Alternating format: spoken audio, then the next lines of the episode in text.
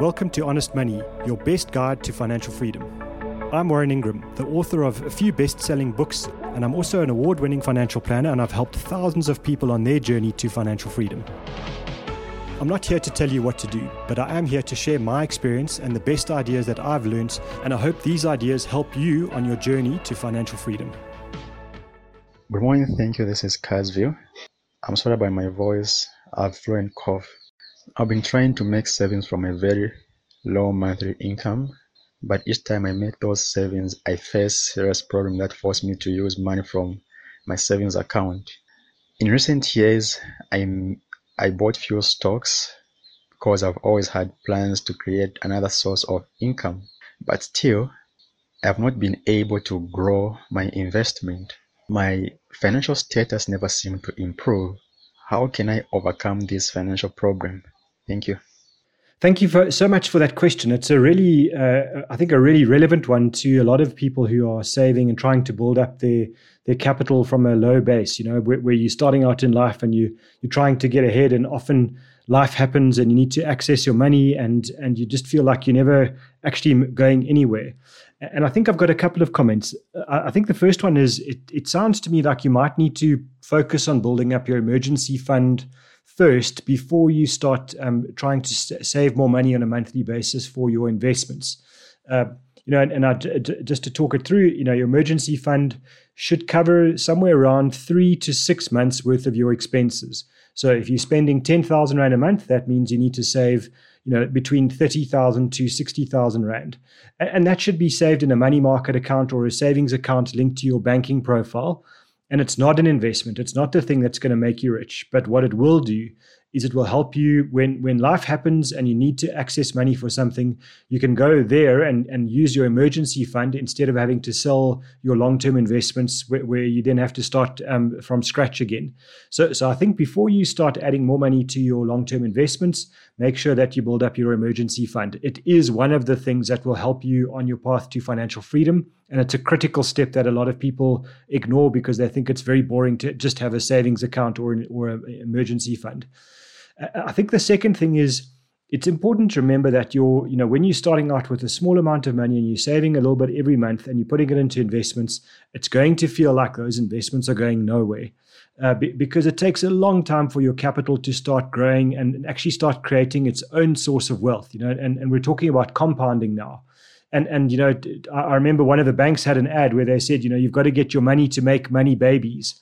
And that's what compounding is. You know, when you've got a hundred thousand rand invested, and it grows by 10,000 or 10%, I should say, that means it grows by 10,000 Rand. And that's when your money starts to actually grow on itself. And that's a critical principle of, of saving and investing. But, you know, when you've only got 100 Rand saved and you, it grows by, by 10%, you know, th- then that's only 10 Rand. And then it feels like nothing's really happening. So the more money you can allow to, to stay invested for the longer period of time, the more you'll see your compounding start to work. But that means that you've got to be patient and you've got to keep saving as much as you possibly can, as fast as you possibly can, so that you build up that capital to, to the point where it starts to generate meaningful growth. And I think it'll take a lot of people, most people, in fact, somewhere around six to eight years to save their first million rands worth of investments. And once you've got your first million, it speeds up. And then you can get to sort of 2 million after maybe four or five years and then 3 million after another three years. So, so it does, it, it's important to know that, that, you, you know, the, the, once you've got your first million, you, have done the hardest part of the job and, and then things start to, go, to work in your favor. But all I can tell you is get your emergency fund, stay disciplined, don't lose focus. Don't lose hope. Um, you know it, it's important now just to stay the course. You know sometimes the reason some people get to financial freedom be, before others is that they just simply stay uh, on the path. They stay in the game. They keep doing what they're going to do. Uh, they stick to their plan. And then they look back one day and they go wow that wasn't uh, as hard as i thought. And there are lots of other people that could have been on the same path but but they just found it too hard to stay disciplined. So so th- th- those are my words of, of advice to you I know it's not a miracle. I know it's not the easiest thing in the world to do, but that is the way to get to financial freedom. All the best of luck. Hi, Warren. How are you? I'm looking into investing in uh, single shares, and so I'm trying to get a sense of understanding in terms of like what is it that I need to look at exactly when I'm uh, when I'm looking at the companies that I want to invest into? Like for example, like do I need to track their previous track record in terms of how they were doing in the stock market, or do I need to check what they're currently doing currently right now? And yeah, um, just curious to find out like what are the key components that I need to focus on to check if maybe is the company that I'm trying to invest on worth investing on. Thank you very much. Uh, uh, you know, asking about investing in single shares is is one of the more difficult questions to answer in a in a podcast because it's uh, it's quite a lengthy exercise, uh, you know, to explain. And I think there are lots of books that have been written about uh, investing in shares, and there's thousands of different ways that people look at at share investing. So I'm not not going to pretend to give you the most comprehensive answer possible, but what I will do is give you the things that I think are are really important.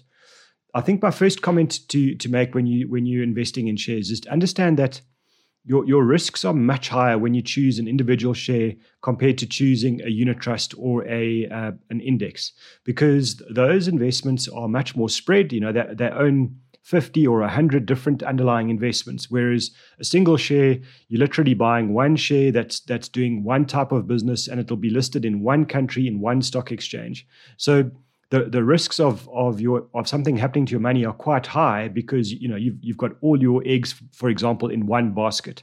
So my first comment is if you're going to be a direct share investor, make sure that you don't just buy one share when you start your portfolio. I, I think you need somewhere around 12 to 15 shares to, to have a properly diversified portfolio of shares and they need to be very different from each other. You know, it doesn't make sense, for example, uh, if you're going to build a share portfolio to only buy companies that are in the tech sector.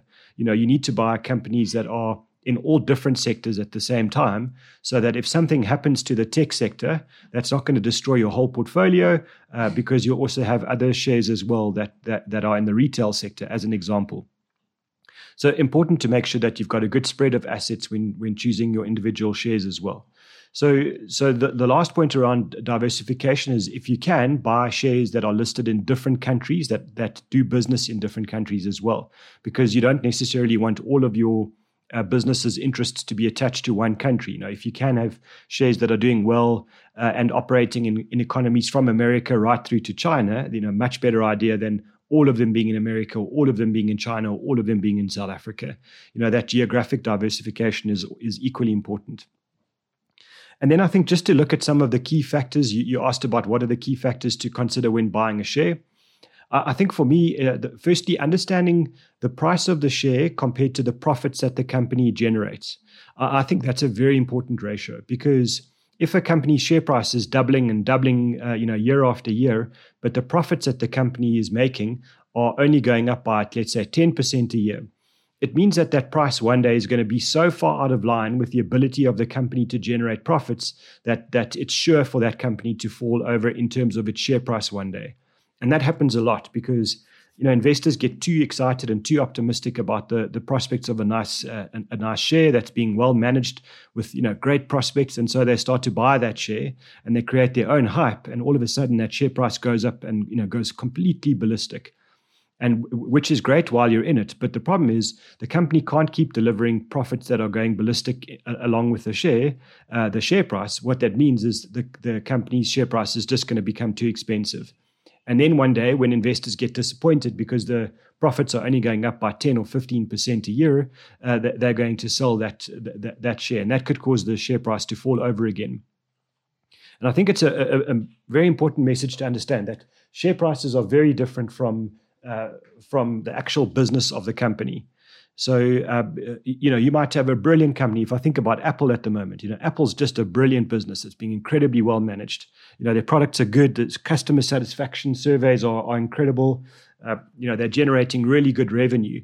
But, you know, that doesn't mean that the share price isn't expensive because I think a lot of investors are expecting that that share to just keep going up, you know, beyond all reason, beyond all logic and that doesn't make sense.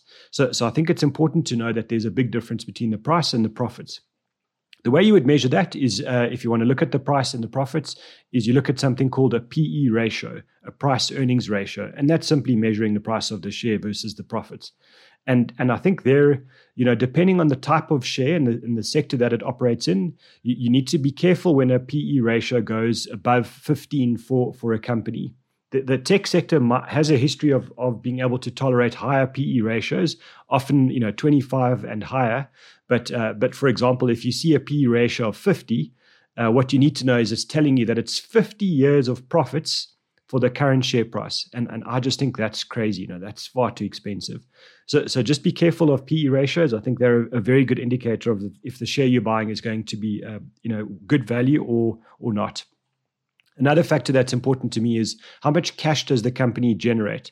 You know, so so you actually want to look at the, the balance sheet of the company and look at the cash uh, the cash generation ability of a business a lot of the time, you know, companies have this great growth story and they, they tell you about how wonderful they're going to be and how they're going to dominate markets.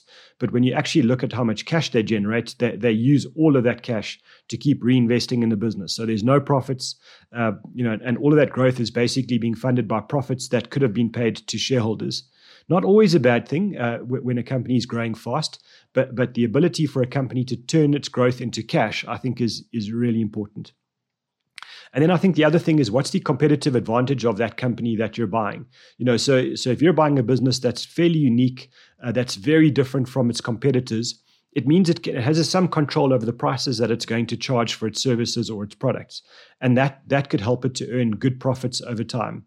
Whereas if a company doesn't generate, uh, you know, some sort of competitive advantage over anybody else, it means it has to compete on price all the time. And if it's only competing on price, that, that means that it's not going to be able to make much profits, which means, you know, as a shareholder, you're not going to be very well rewarded for, for the, the, the, the investment that you do there. And I think the last thing for me is that the history of a company and what it's done in the past is is a, is a good thing to know. But what I really want to know is what are the future prospects of the company? You know, how, how competitive can it be in five and ten and fifteen years time? And what will set it apart from the whole industry and the whole sector? So, so future prospects is is a, is is a very good one for me, and I think understanding, you know, if we're talking about tech companies, you know, what's their research and development, you know, what's their pipeline of future products or services that will set them apart from everybody else.